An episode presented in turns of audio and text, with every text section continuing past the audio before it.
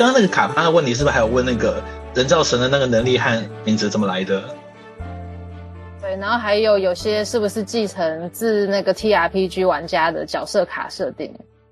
呃，有有些其实确实是从那个 TRPG 继承来的，像是那个呃黑羽其实是玩家命名的，然后那个猫的外形，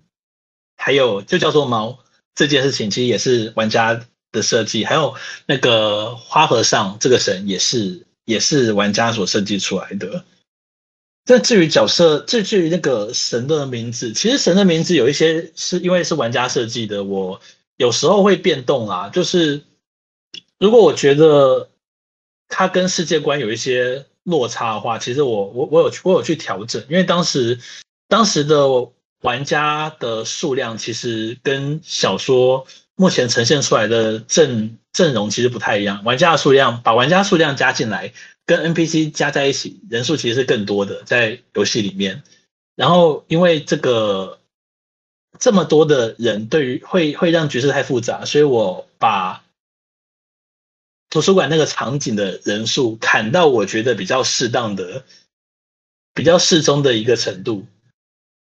在这情况之下，有一些角色，他等于是有一些玩家角色等于是被放弃了。那么他们的神，其实我就会倾向把它拿来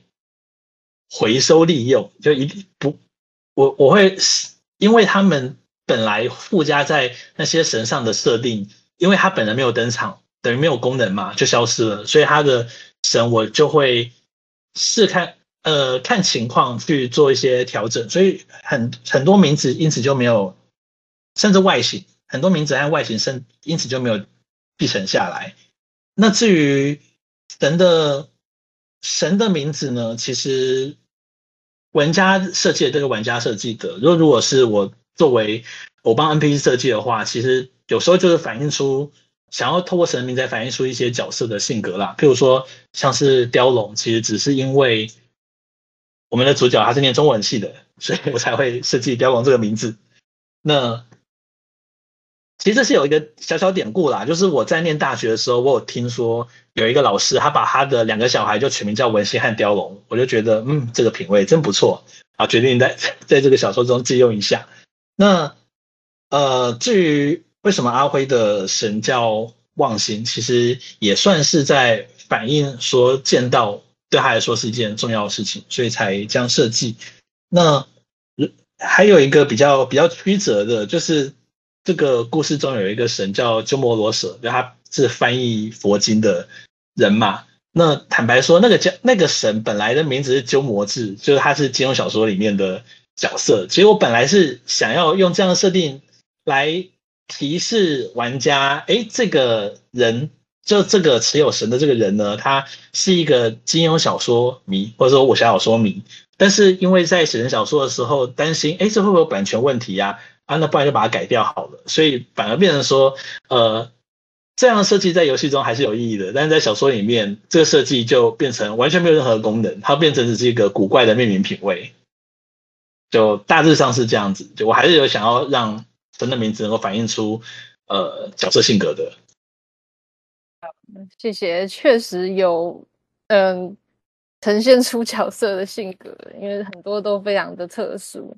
那接下来就是我的问题啦。那我想要问的第一个问题是，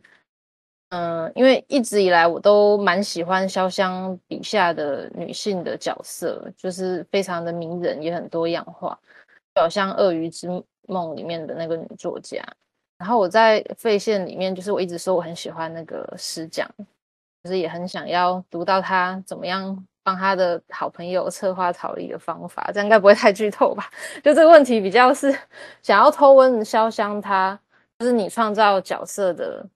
这个撇步，因为他这些女性角色到底是从何而来？像严中书，他也非常的复杂，他身上好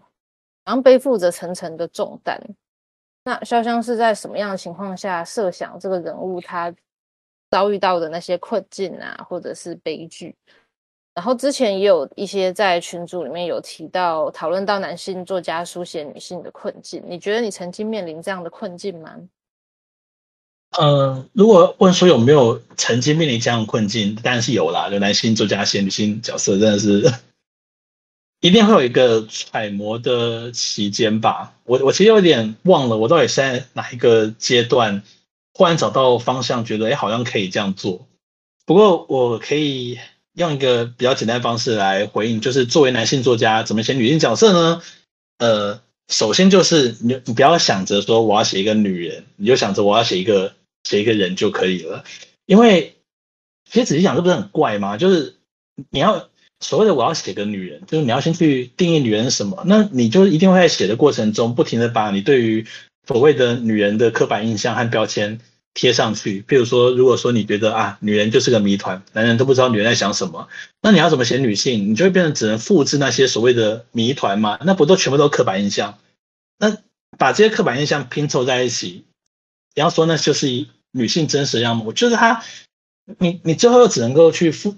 去创造出一个难解的谜团般的角色的形象和行动，但事实上，这个角色真正在想什么？就他的根源是什么？其实会变得完全完全无从探究。但是，并不能说他的意思就是把女性当成男性角色写，其实不是这个意思，因为女性有自己的。应该说，女女性在这我们现在这个父权社会中，她们其实是会面对一个既定的框架的。所以，当她要去对那个框架去做出回应，就她无论是要配合这个框架，或者是要想要超越这个框架，在这个配合框架去做出调整的过程中，其实她一些属于女性才会有的策略或思考方式，就会自然而然冒出来嘛。其实，我觉得我在写男性角色或女性角色的时候，其实很很常去。强调这个框架，包括男性从这个框架中得到了什么好处，以至于他因此变成怎样的人。那女性因为这个框架的限制，所以她必须去做出什么样的调整。其实是我是在写作过程中，其实是蛮常去意识到这件事情的。包括严中书他的弟弟，其实比他。其实比严中书本人更受到长辈的疼爱，但是如果我们看过故事，我们就知道，其实严中书的种种能力值应该是比他弟弟更强的。那在某种程度上，他那种所谓的更强，其实是不得不然，他有点像是被被逼出来的。他有他想要做的事情，然后呃，他自己作为一个这个不受家族。不被家族疼爱的角色，天哪！我自己在这边讲，然后就不小心好像爆了一些雷。好，但是因为故事中其实没有讲到，所以应该也还好啦。就他作为一个呃不被疼爱的角色，他必须自己变得坚强起来。某种程度上，这就会形成他跟他弟弟的的策略不同。然后他弟弟之所以会这么的呃希望姐姐看看他，某种程度上他。这个弟弟的行动核心是这样子的，希望姐姐多看看他，也是因为其实他作为弟弟被姐姐照顾的某种程度上照顾得太好了，以至于他反而少了一些自己的主动的动能，而是跟着姐姐走。那刚刚阿长有提到在《二元之梦》里面，其实《二元之梦》里面我有做一个尝试，就是呃，与其说尝试，不如说。如果看过《鳄鱼之梦》，就会发就就就知道嘛。这《鳄鱼之梦》这个故事，其实一开始根本没有讲那个主述者，那个我，那个第一人称，他到底到底是男是女，他到底年纪多大，这件事情完全没有讲。但是我又放一个我不太确定能不能让读者抓到的一个点，是我其实有在暗示她是她是那个女性，就是作者他这个这个主述者，这个小说家他在跟那个记者谈话的时候，那个记者会在他的面前。表现出我讲了很聪明的话，我你怎么会没有想到呢？我很厉害，我觉得这就是女性在男性前面常常会面对的，有点像是那个呃那个男性说教的那种那种感觉。所以其实我安排这个场景是想要暗示，为什么对面的那个记者他敢在一个很有名的小说家面前。做这样的事情，坦白说，你到底是谁啊？你不就是记者而已吗？你还求助于有求于人呢？为什么你现在态度可以那么嚣张？就是因为他是拿到了父权红利，在社会上还是有一些地位的男性，即使对方是名作家，但因为他是个女性，他可以瞧不起对方。我有放一个像这样子小小的、小小的设计，那这样子的设计其实就是表示说，我的书写策略在一定程度上其实就是沿着这个这个人们对于性别的想象，还有社会中的性别权利的关系去去描写嘛。所以，与其说呃，与其说我知道女性在想什么，我觉得其实我是没办法这样说的，因为坦白说，男性对女性代男性为女性代言，我觉得是件很糟糕的事情，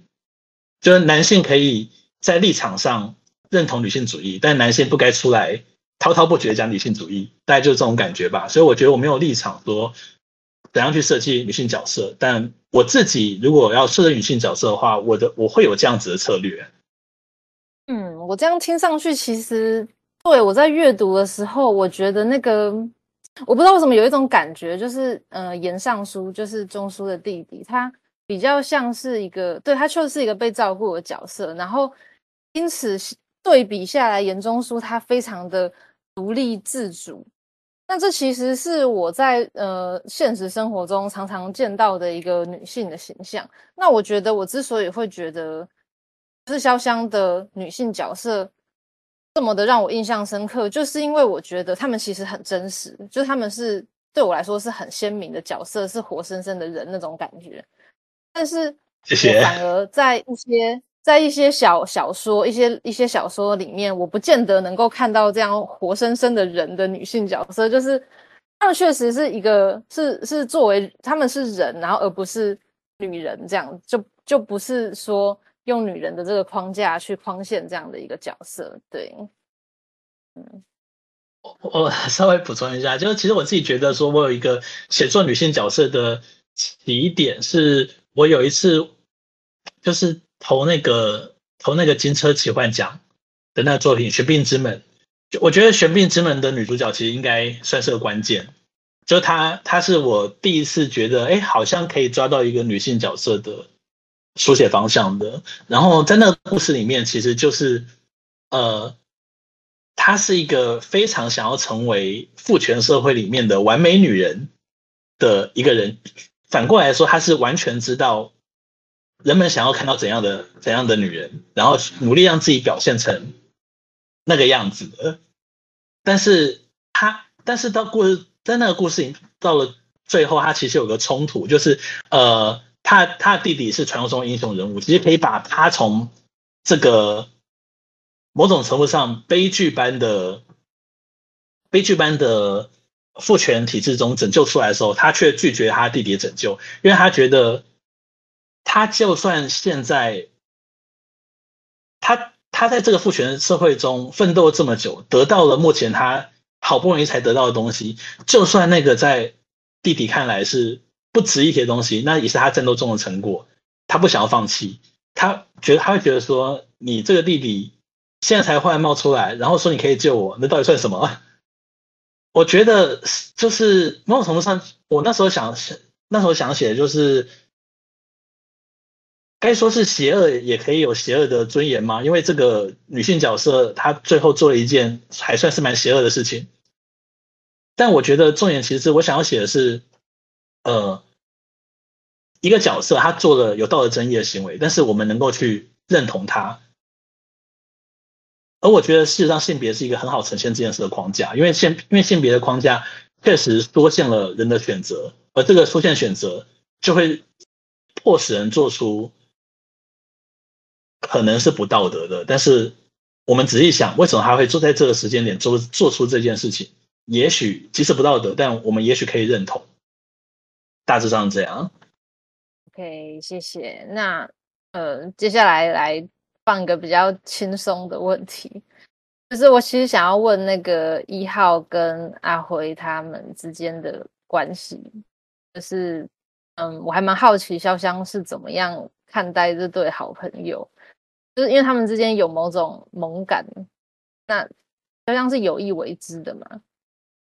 因为我觉得，呃，你对于就是人和人之间的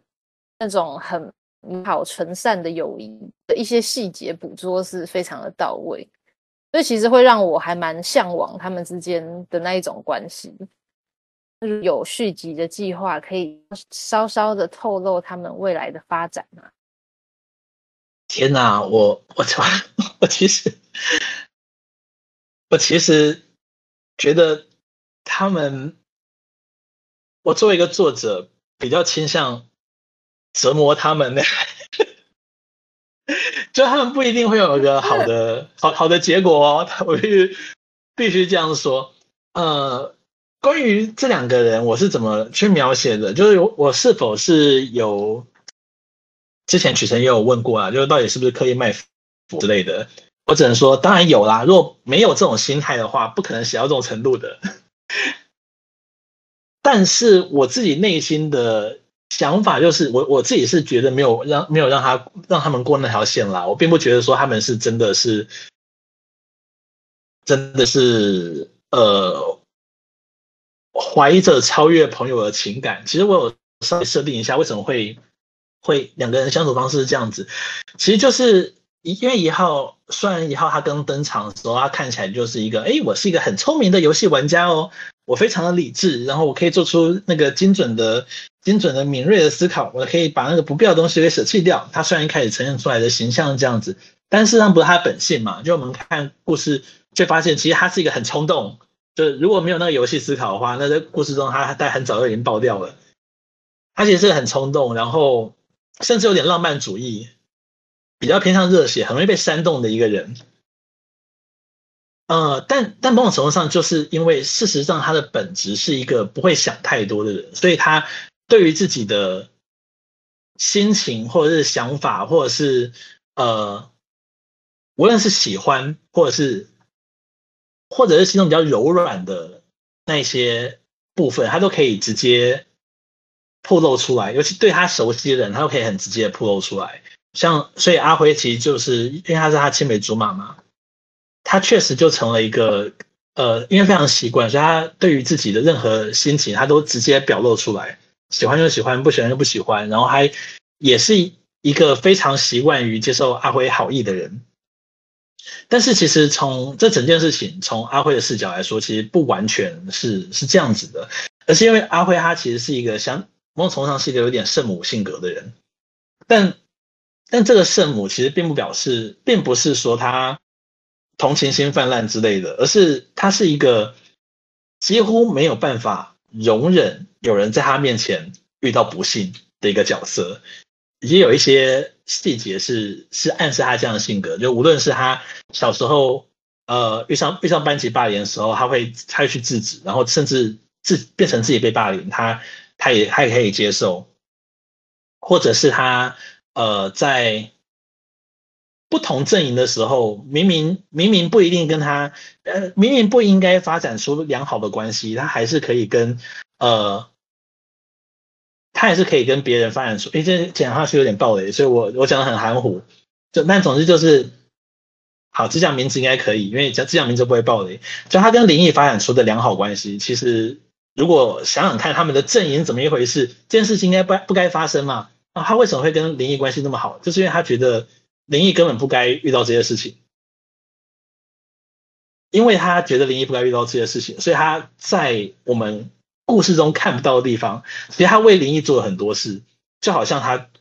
在我们看得到的地方，他为一号做了很多事，是是一样的。所以他真正的性格其实其实是这样，就他见不得任何人在他面前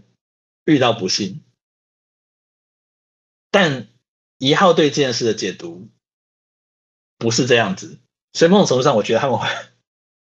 他们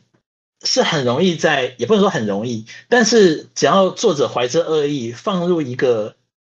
纠结点的话，他们是很容易意识到彼此的关系并不是他们原本想象那样子，而走上不同的道路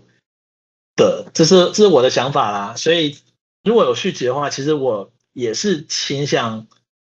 这样去。处理，也就是他们对于对方的想法，其实还有一些幻觉的成分在，而且某种程度上是一号对阿辉的幻觉更多。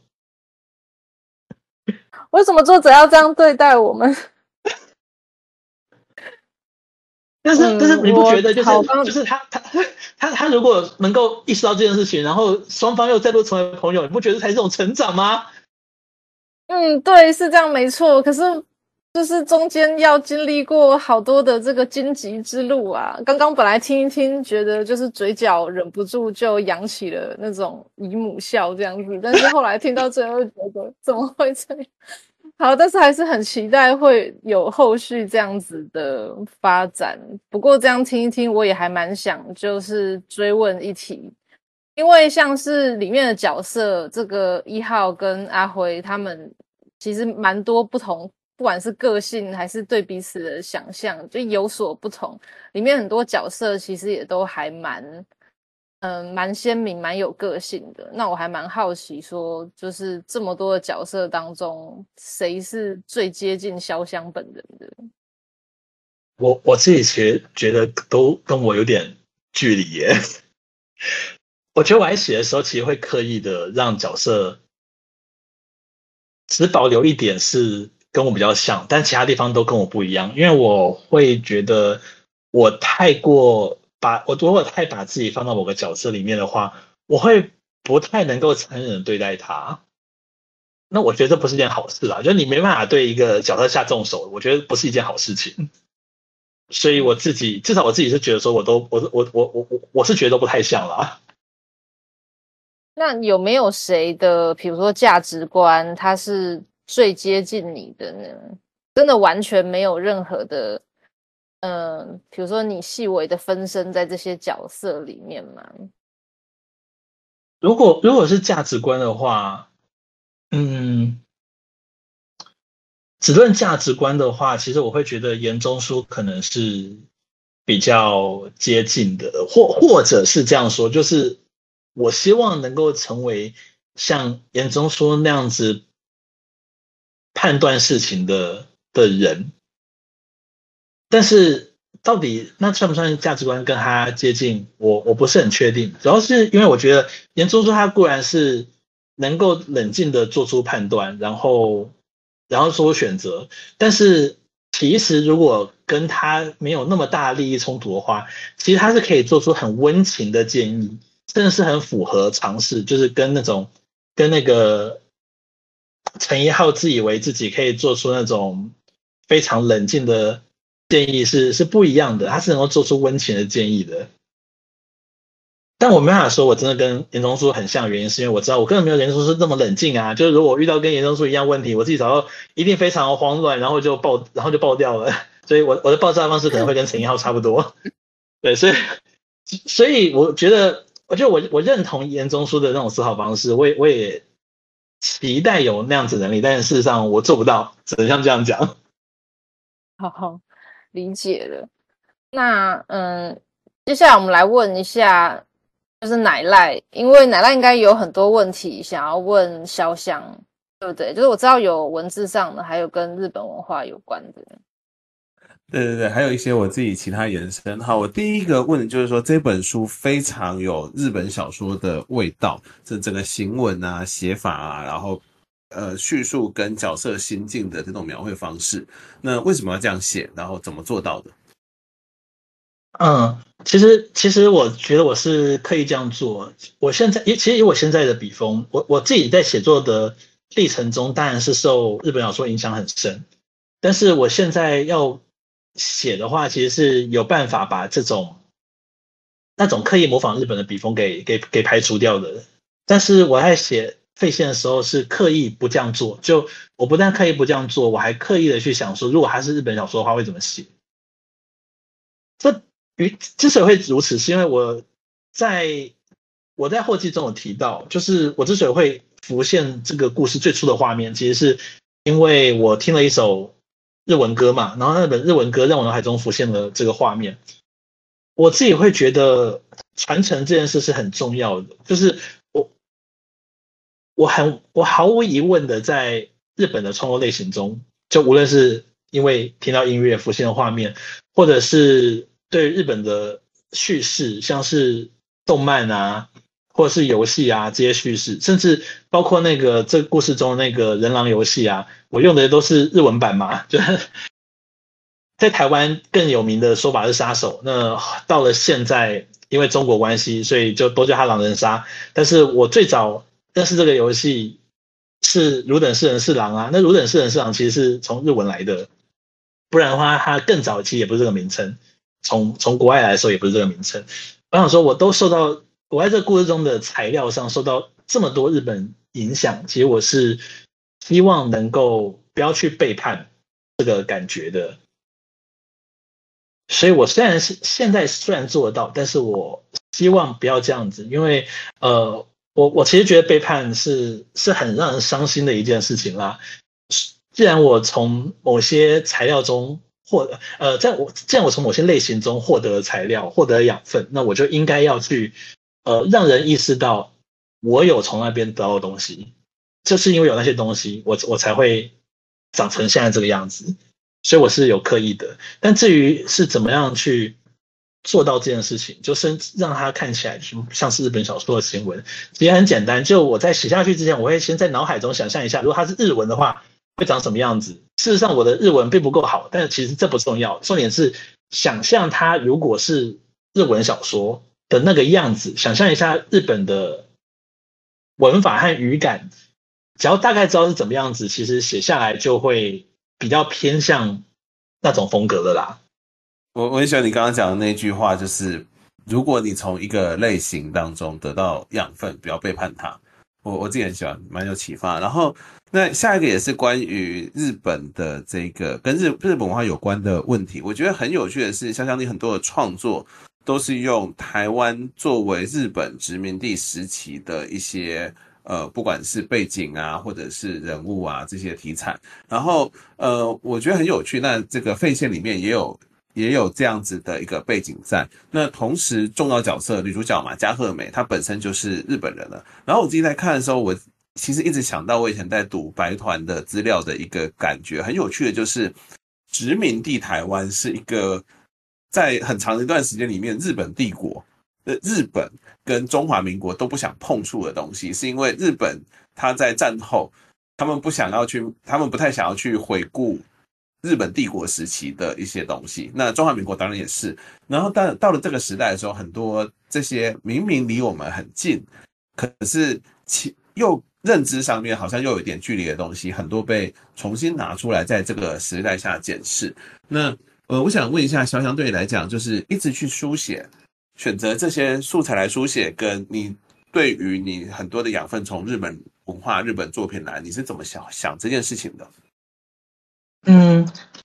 当然，如果只以这本这个废线这本书来说的话，当然是因为它最初的那源头其实就是殖民地的某一个产业嘛，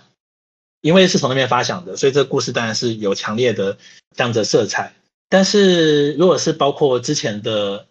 台北地方译文那些世界观的话，其实我。觉得有几个因素，第一个是因为，